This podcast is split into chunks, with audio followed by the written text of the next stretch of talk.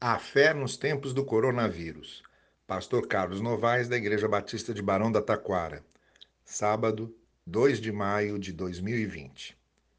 Fechando a semana, vamos à nossa reflexão de sábado, quando recordamos os textos bíblicos que nos confortam e encorajam.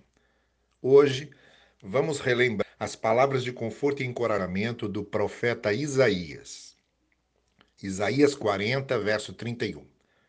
Mas aqueles que esperam no Senhor renovam as suas forças, voam alto como águias, correm e não ficam exaustos, andam e não se cansam.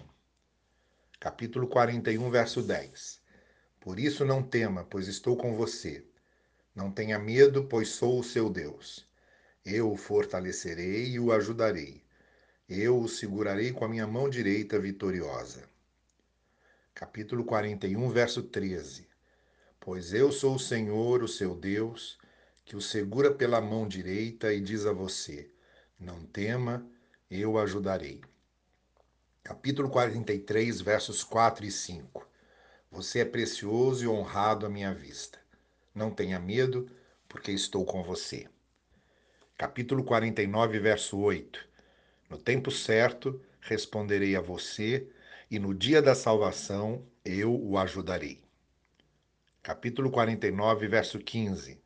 Haverá mãe que possa esquecer seu bebê que ainda mama e não ter compaixão do filho que gerou? Embora ela possa esquecê-lo, eu não me esquecerei de você. Capítulo 50, verso 7. O Senhor soberano me ajuda e não serei confundido. Capítulo 53, verso 5. Mas ele foi transpassado por causa das nossas transgressões, foi esmagado por causa das nossas iniquidades.